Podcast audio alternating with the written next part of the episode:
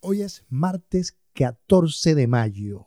Dicen que la gente que oye reggaetón es menos inteligente y que los que asisten a concierto son más felices. ¿Qué tal? Esto es Digo Yo No Sé y mi nombre es William Padrón.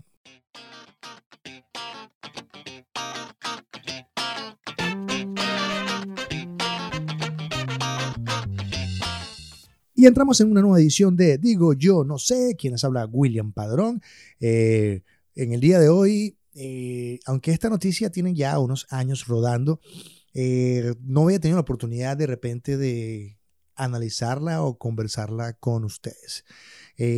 una de estas, tengo varias mm, noticias e informaciones que quiero compartir con ustedes y analizarlas y bueno, ver su feedback, sobre todo entender eh, qué opinan ustedes al respecto. Hace, unos años, eh, digamos, eh, hace dos años probablemente, se hablaba de que un estudio había comprobado que las personas que aman al reggaetón son menos inteligentes. Ay, ay, ay, ay, ay, ay, ay, ay, ay, ay, ay.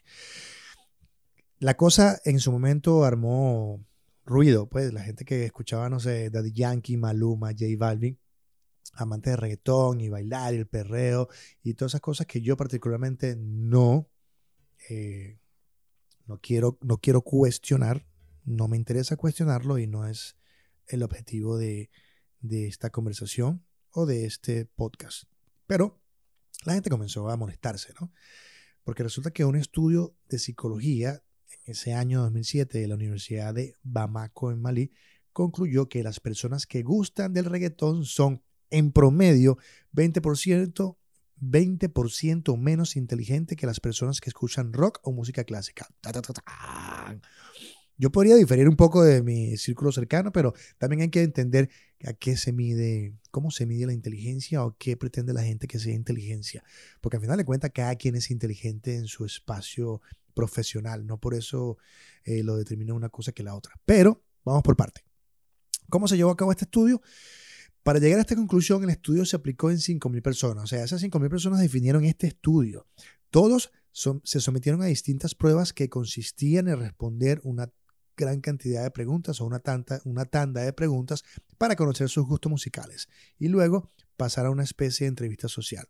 Las personas que les gustaban el rock y la música clásica demostraron ser mucho más receptivos con su ambiente y además se pudo observar que tienen una mejor capacidad de crítica, mientras que los amantes de reggaetón eran más simples. Ahí nos metemos en otro problema más. Por otro lado, los artistas reggaetoneros salieron a decir que este estudio no es determinante, pues para ser concluyente el estudio eh, debió abarcar más. Sin embargo, hay que tener en cuenta que hay una, una, condición ahí eh, o situación económica y cultural que también prevalece. Sin embargo, este, esta polémica que causó el estudio este, entre los reggaetoneros, hicieron que levantara la voz en ese momento, en redes sociales y tal. Un tiempo después, todavía vemos ahora el fenómeno del trap, eh, como la música urbana eh, o reggaetón, quiero llamar, sigue estando en boga. Eh, por ahí salieron los rockeros en su momento y bueno, todavía sigue siendo, porque el, artículo, aunque no, lo, aunque no lo crean, o el, el, estudio en diferentes medios, sigue estando como en boga. Por ahí de vez en cuando tú ves a alguien que lo postea en, en el Facebook y siempre hay como una trifulca allí entre el rockero que se siente como, como más poderoso, diciendo, ah, los reggaetoneros son, eh, eh, son más brutos que los demás. La verdad es que hay que estudiar esto, de, hay que estudiar esto desde, desde, dos puntos de vista. Si bien es cierto, es cierto que el reggaetón es, es más accesible para bailar y se hace la crítica de que el tipo de letra, la violencia.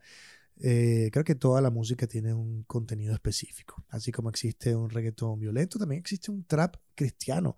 Así como un rock mm, que incita a la violencia doméstica, también hay un rock cristiano. Tiene que ver con la estructura del, del compositor de cómo decide eh, meterse en esta camisa musical. Lo cierto es que sí, eh, el reggaetón, por ser mucho más popular, tiene cabida en cualquier extracto social. Lo que, lo que quiere decir que hay mucha gente que a lo mejor no asiste a universidades y no por eso sean más o menos inteligentes, tienen un entorno eh, de estructura de aprendizaje diferente al que asiste a una universidad, a una élite universitaria, y por lo tanto también decide que puede divertirse escuchando reggaetón. Conozco mucha gente de estrato social alto, con mucho dinero, que escucha reggaetón y perrea con su maluma y todas esas cosas. Eh, se ve más en los estratos sociales eh, de, digamos, de bajo poder adquisitivo. Claro, porque el reggaetón termina siendo un, estilo mucho más eh, popular que lo que puede hacer en este momento incluso el rock, que aunque es un estilo musical que tuvo preponderancia en su momento, en este instante de la vida está como en stand-by, está como una... El rock en este momento es como, eh, como lo que está haciendo el jazz. Está allí, sigue funcionando, solo como de culto, y está allí, no menospreciarlo. Por eso, digamos, también la, llamada atención de, los titulares que en, su mayoría todos decían eh, que las personas que aman el reggaetón son menos inteligentes y que las que escuchan rock son más inteligente. Tiene que ver con la élite. Eh, los, que, los que escuchan rock suelen sentarse más como en élite a, estudiar la estructura de la canción, el mensaje que te puedo dar o no, y tienen que hacer como hasta... Eh, estas reuniones tertulias donde hablan de cierto artista, no sé, yo los llamo como nerd e incluyéndome. Yo me siento de vez en cuando con mis amigos que escuchan, no sé, Metallica, Pearl. Hace poco tengo un amigo que me decía que tenemos una tertulia sobre los tres de Chile porque se hizo el concierto de los 22 años del disco de Fome y te das cuenta como este tipo de, de, élite se sienta a discutir las canciones porque está dado para eso. Hay un mensaje, una historia, todo un contexto. El reggaetón, la música urbana, el trap, toda esta cosa, está dado para ir a, a bailar. Y la pista de baile no tiene estrato social. La gente simplemente va a bailar y ya. Lo que diferencia probablemente puede ser el nivel de alcohol que estén ingiriendo o el nivel de la calidad de la bebida que puedan tomar en su momento si es que toman.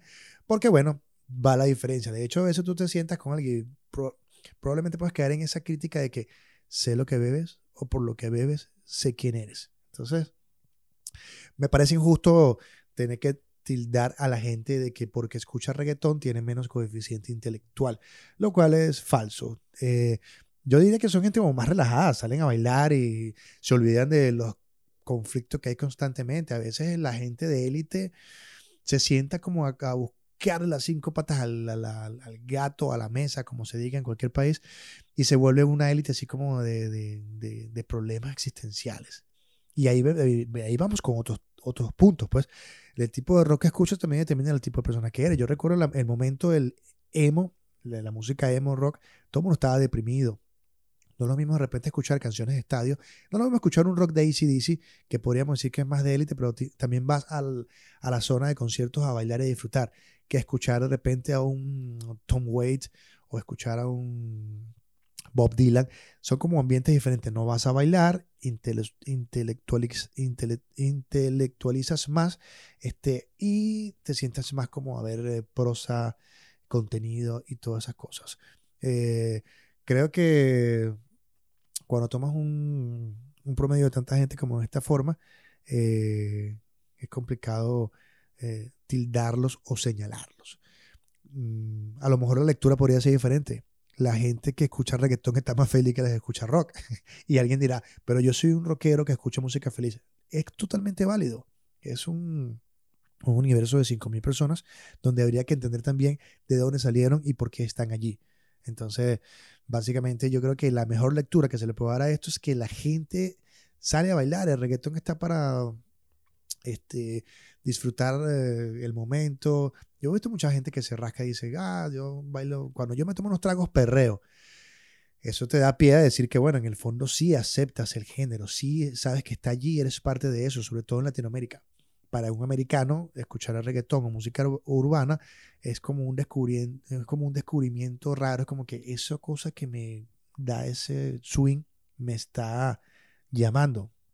Eh, van por esos tipos de ámbitos. Lo que sí es cierto es que eh, la gente que experimenta más este tipo de, de, experiencia, experimenta más este tipo de experiencia, vale la redundancia, suelen ser más eh, libres y más abiertas y, más dadas a estar en una pista de baile sin ningún tipo de, eh, de trabas o de tabú. Sencillamente sale, bailan y cuando la gente dice a lo mejor que el reggaetón eh, influye en el crecimiento de los hijos, vuelvo y repito como lo dije en el primer podcast, lo que influye en tus hijos es la forma en que tú les muestras al mundo y lo que tú estás hecho de valores internos.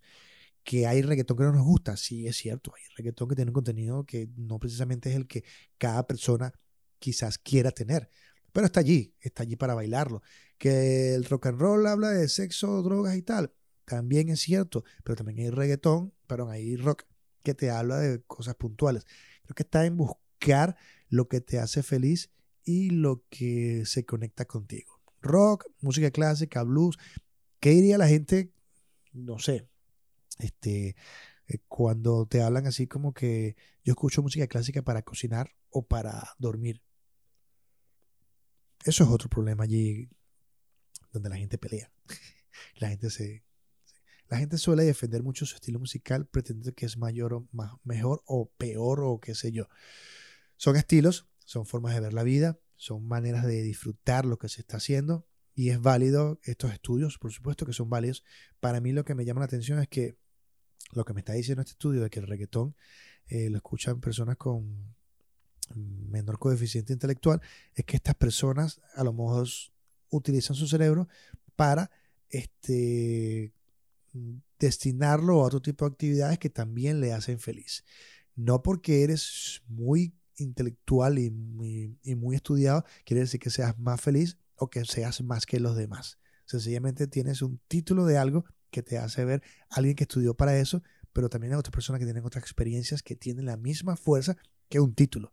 Entonces, en estos tiempos de cambio donde siento que las universidades también están perdiendo el poder que tenían antes, y no me malinterprete por esto, eh, no porque tienes el título de licenciado te puedes eh, creer mayor o superior que otra persona. Cada quien va definiendo este, su manera en que experimenta la vida. Y como estábamos hablando de reggaetón, eh, lo que menos quería era menospreciar a la gente que escucha reggaetón. yo no soy un gran oyente de reggaetón, eh, digamos, no lo escucho constantemente a diario, así como mi música constante. Sí tengo experiencia de escuchar reggaetón por lo que sale, entender qué va pasando. Este, y eso no me ha hecho menos inteligente o más eh, eh Sheldon como, como eh, Big Bang Theory. Mm, relájense un poco, dejen que cada quien disfrute como tenga que disfrutar. Y si es reggaetón, si lo que quieres es reggaetón, dale. Eso hace feliz tanto como la gente que en otro, estudio, en otro estudio, que tiene mucho más tiempo, este sí tiene mucho más tiempo y tampoco lo había comentado en ninguna red o en ningún sitio. Este, dice que eh, asistir a conciertos te hace más feliz según la ciencia. Por supuesto que te hace más feliz de eso habla un poco el hecho de que seas una pista de baile bailando reggaetón.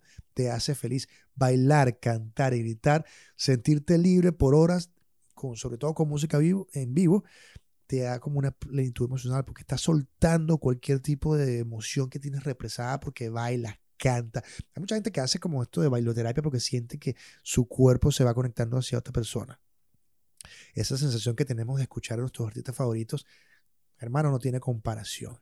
Además, compartes con gente al lado que tienes como la misma entrega musical, ya sea el género que sea, música electrónica, reggaetón, rock. Este, esa conexión que se crea cuando tú estás escuchando tu canción favorita y la cantas con el de al lado, es como una conexión eh, importante. Sientes que perteneces a una cultura o perteneces a un gueto que en ese momento se llama concierto.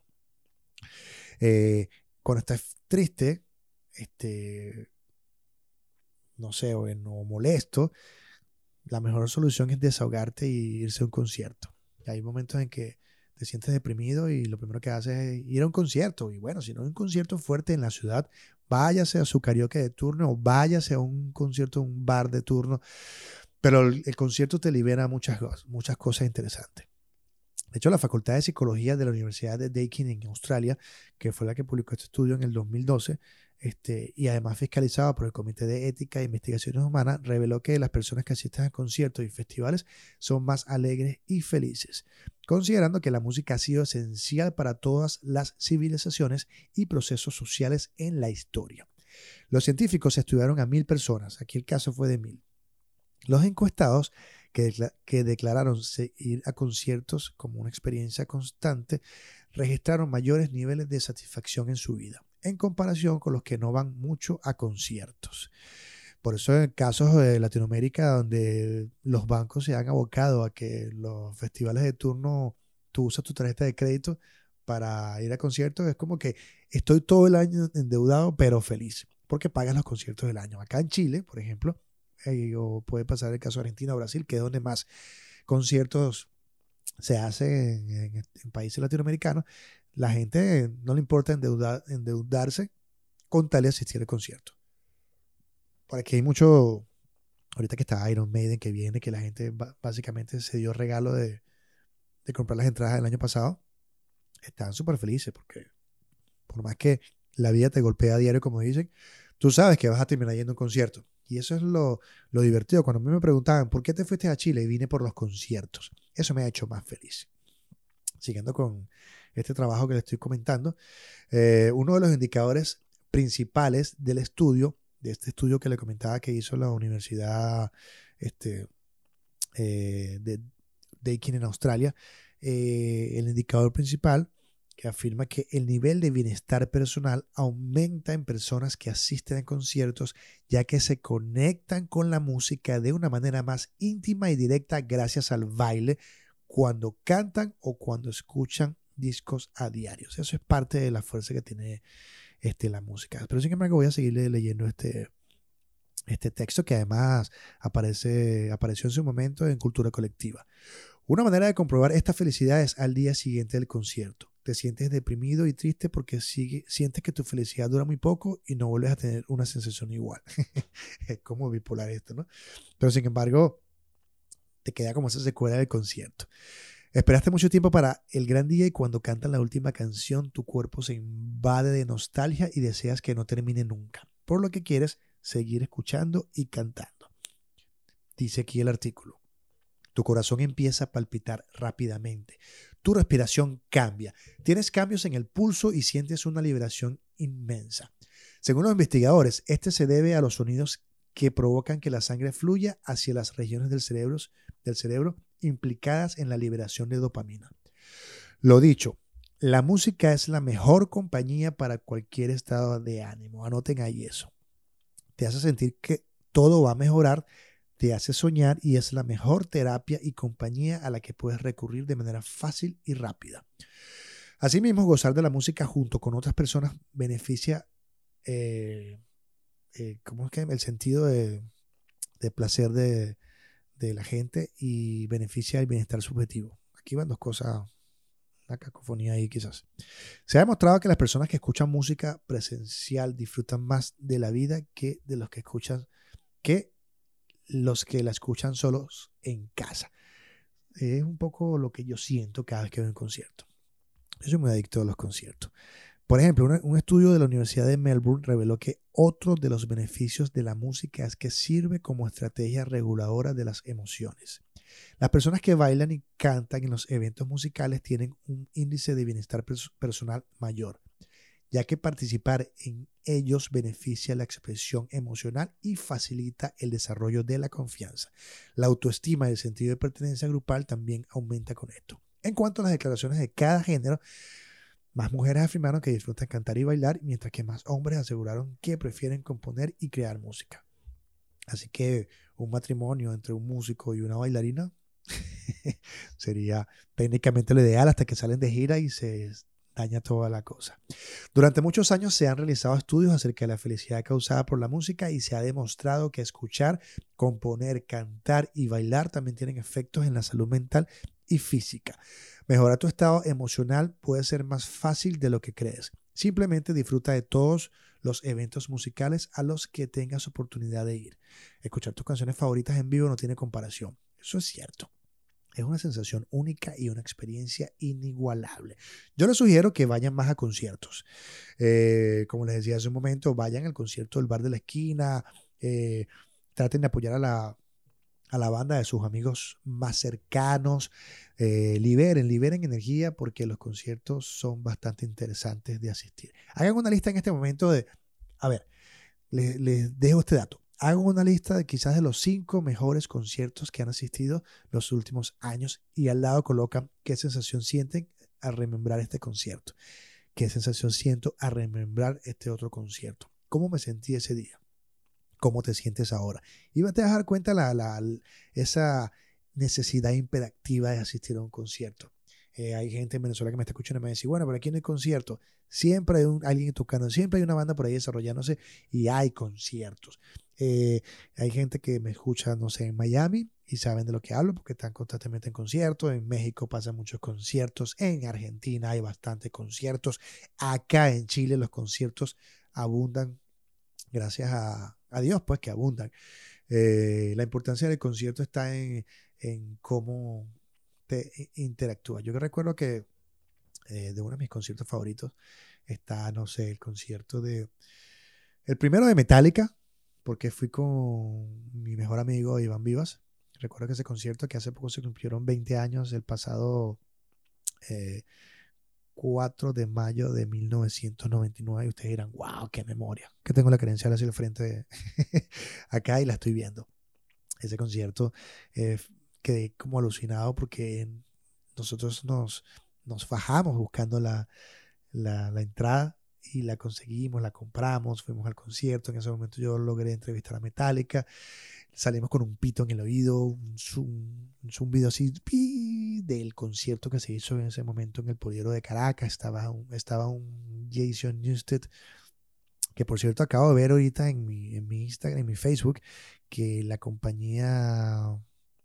Eh, no recuerdo el nombre de la compañía, que hace los conciertos de Pearl y también hace conciertos de Bruce Springsteen, tiene una oferta especial que si pagas 18 dólares por, eh, por un año, tienes acceso a por lo menos más de 600 conciertos del catálogo de Metallica, tanto en video como en audio, lo puedes descargar offline. Este tipo de destrezas de marketing que está haciendo Metallica y todas estas bandas que se dan cuenta que, bueno, el negocio no es vender discos, pero puedo estar vendiendo merchandising, puedo estar vendiendo documentales. Hay otras cosas que puedo vender que el, nosotros los fanáticos podemos ir a buscar. Otro concierto que recuerde eh, que me haya causado felicidad, yo creo que fue obviamente ver a Pearl Jam la primera vez en Miami, pero también hubo uno que disfruté de ellos en Atlanta con otro gran amigo Andrés Blanco, guitarrista en ese momento de Biochef, y disfruté bastante de ese concierto porque además me permitió ese festival poder haber poder ver en un día a Foo Fighters y al día siguiente a Pearl Jam.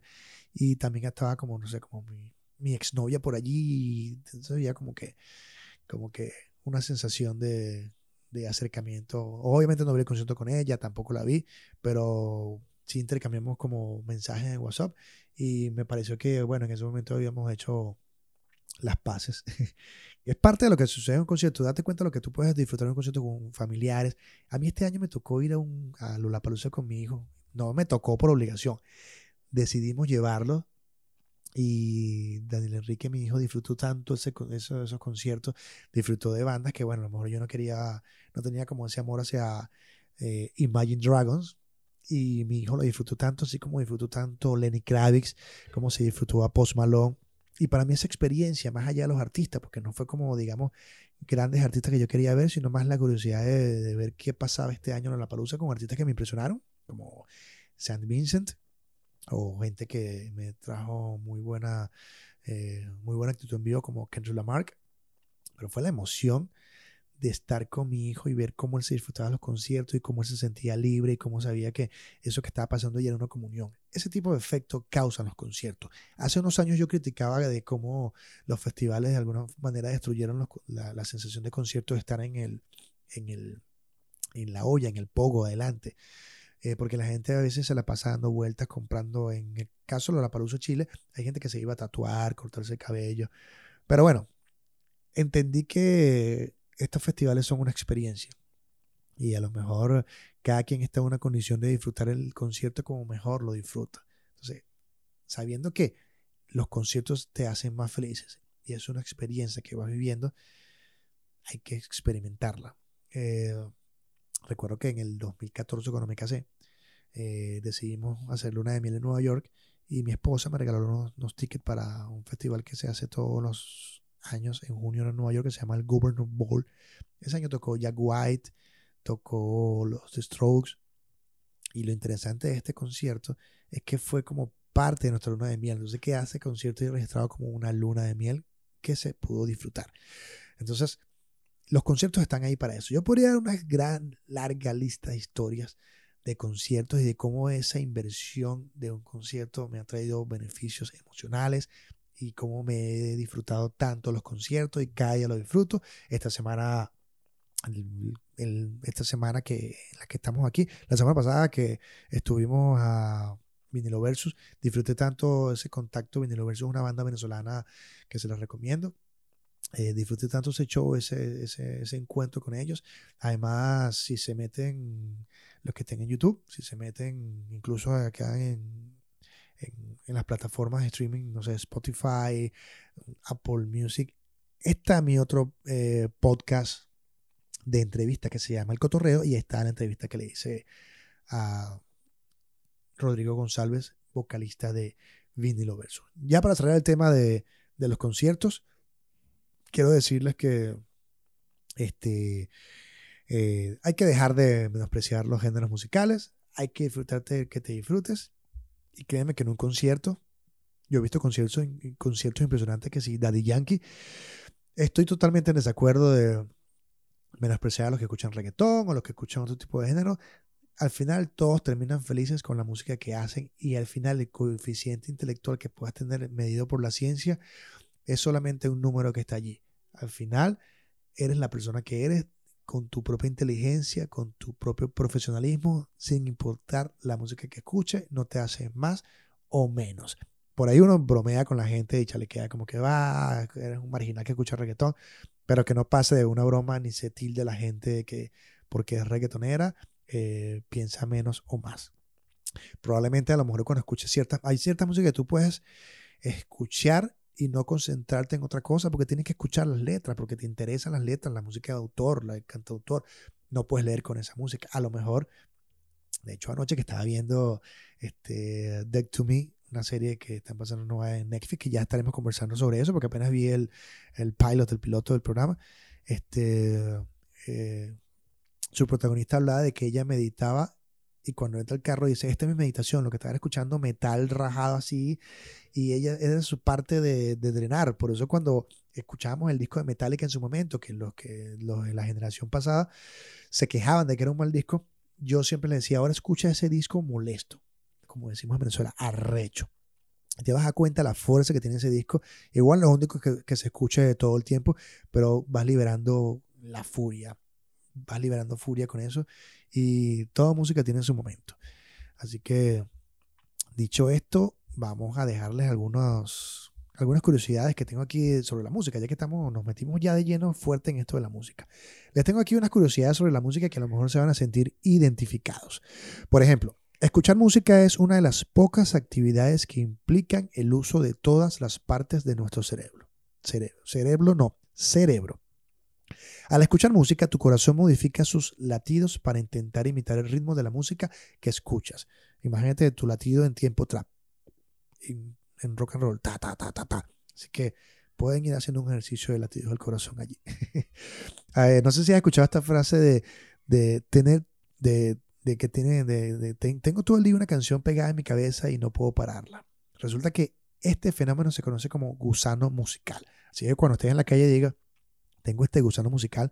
En mi casa generalmente son canciones chisis, catchy que se nos pega allí. Últimamente estamos en modo familia, así que los temas que tengo pegados en mi cabeza son de, de, niños, entre Paw Patrol y bueno, aunque mi hijo ahora que descubrió eh, por Spider-Man los Ramones, está ahí, eh, oh, let's go, y descubrió el tema de los Ramones de Spider-Man, entonces casi que lo escuchamos cinco veces al día, Spider-Man, Spider-Man. Otro dato curioso este, al escuchar rock o pop, nuestra resistencia física puede aumentar un 15%. Así que hacer ejercicio un poquito con rock y pop. Cuando escuchamos música se libera dopamina en nuestro cerebro, como cuando tomas drogas, practicas sexo o comes. Ay, ay, ay. La música puede ayudarnos en los procesos de razonamiento y mejora notablemente las áreas motoras de nuestro cerebro. Por eso se cree que la música surgió para ayudarnos a todos a movernos juntos. Por eso es lo que hablábamos en los conciertos. Hay investigaciones que han demostrado que los sentimos que lo que sentimos cuando escuchamos una canción es muy similar a lo que el resto de la gente en el mismo lugar está experimentando.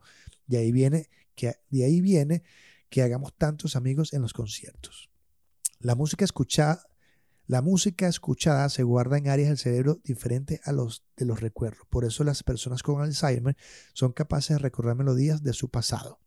Les recomiendo un documental que se llama, creo que Ama Life, este, o Alive se llama el documental.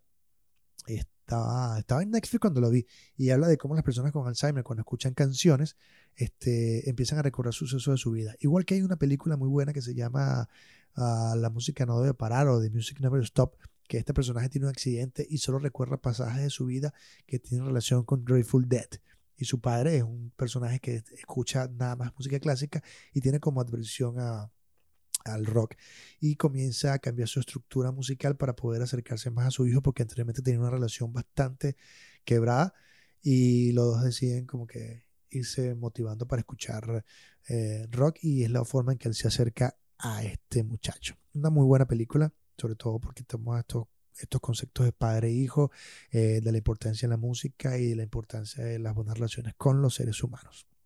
Tocaron algún, por aquí dice, escuchar música alta puede provocar que bebamos bebida más rápidamente en menos tiempo. Ahora entendemos por qué la música está tan alta en las discotecas. está el tú, tú, tú, la gente sigue tomando, sigue tomando, sigue tomando. Eh, tocar algún instrumento musical puede mejorar la comunicación verbal bueno, en vista de cómo he, estado hablando el día de hoy, va a tener que tocar, no sé, batería o una guitarra, porque se me ha enredado la lengua últimamente. Las flores pueden crecer más rápido si hay música a su alrededor. Eso probablemente sea bastante cierto, porque en la casa tenemos un par de, matas, plantas, y yo estoy que tengo que regarla y le echo agua y cuando escucha música como que se va emocionando. Este, también le, pongo su trap, no sé qué, qué tanto afectará eso. Los bebés aprenden antes el significado de las emociones de la música antes que el significado de las palabras. Eso explica por qué mi hijo este, sabe que cuando uno escucha rock se emociona. De hecho, él voltea y sabe que hay una canción de rock y él se voltea y disfruta con nosotros. El tipo de música que nos gusta a la edad de 20 años suele ser el tipo de música que nos gustará el resto de nuestras vidas. Ajá. Esto es importante. Recuerden que este, hacían a los 20 años de edad, con qué se fueron identificando y eso va a ser lo que los va a identificar por siempre. Y otro dato por acá, la forma en la que concebimos el mundo se ve condicionada por el tipo de música que escuchamos. Mm, sí, sí, pero siempre podemos cambiar nuestros patrones de vida. Esto sí lo acepto.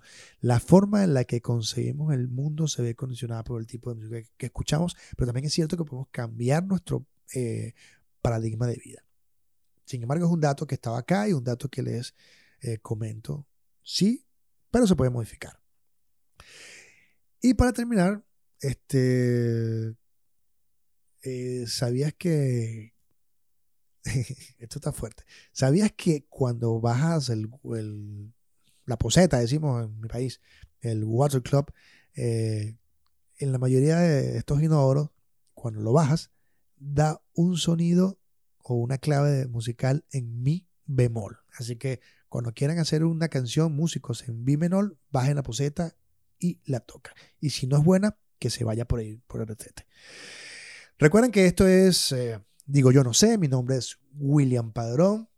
Eh, los que estén disfrutando este podcast por YouTube, suscríbanse. Los que disfrutan este podcast en cualquiera de las plataformas digitales, también suscríbanse. Los que están en Apple Music, dejen su comentario, den cinco estrellas eh, para que vayamos subiendo, subiendo. Estoy haciendo este podcast casi que a diario para que tengan una información durante el día y lo puedan compartir ya sea en el día a día, su trabajo, de, vuelta, antes de acostarse y que en el día tengan una información que les sea útil o un análisis que sea eh, en su mayoría aceptado para que ustedes los tengan en la cabeza. Doy curiosidades porque nos gustan mucho las curiosidades, me gusta mucho la música, estaremos hablando de cine, eh, sé que estamos en semana de Game of Thrones, eh, pero me gusta hacer como cosas puntuales de, sobre el asunto de Game of Thrones. Ya estaremos conversando de esto. Recuerden que también tengo el podcast El Cotorreo, que sirve como eh, entrevista, que son los viernes. Digo, yo no sé, está dedicado solo a dar información y análisis de lo que pasa en nuestro momento de showbiz. Comenten, sobre todo compartan con la gente. Eh, si les gusta, den su like.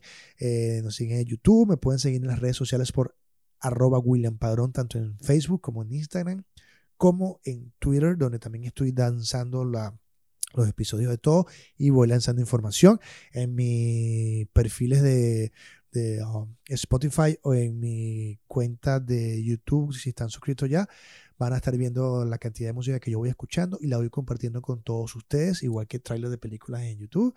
Eh, suscríbanse, generalmente estaré generando, generalmente estaré generando contenido. Hoy ha sido el día de la redundancia en palabras. Este, no importa, es parte de, del show, debe continuar. Como les decía, mi nombre es William Padrón. Esto fue Digo Yo No Sé y nos vemos en la próxima edición. Un abrazo, bye bye.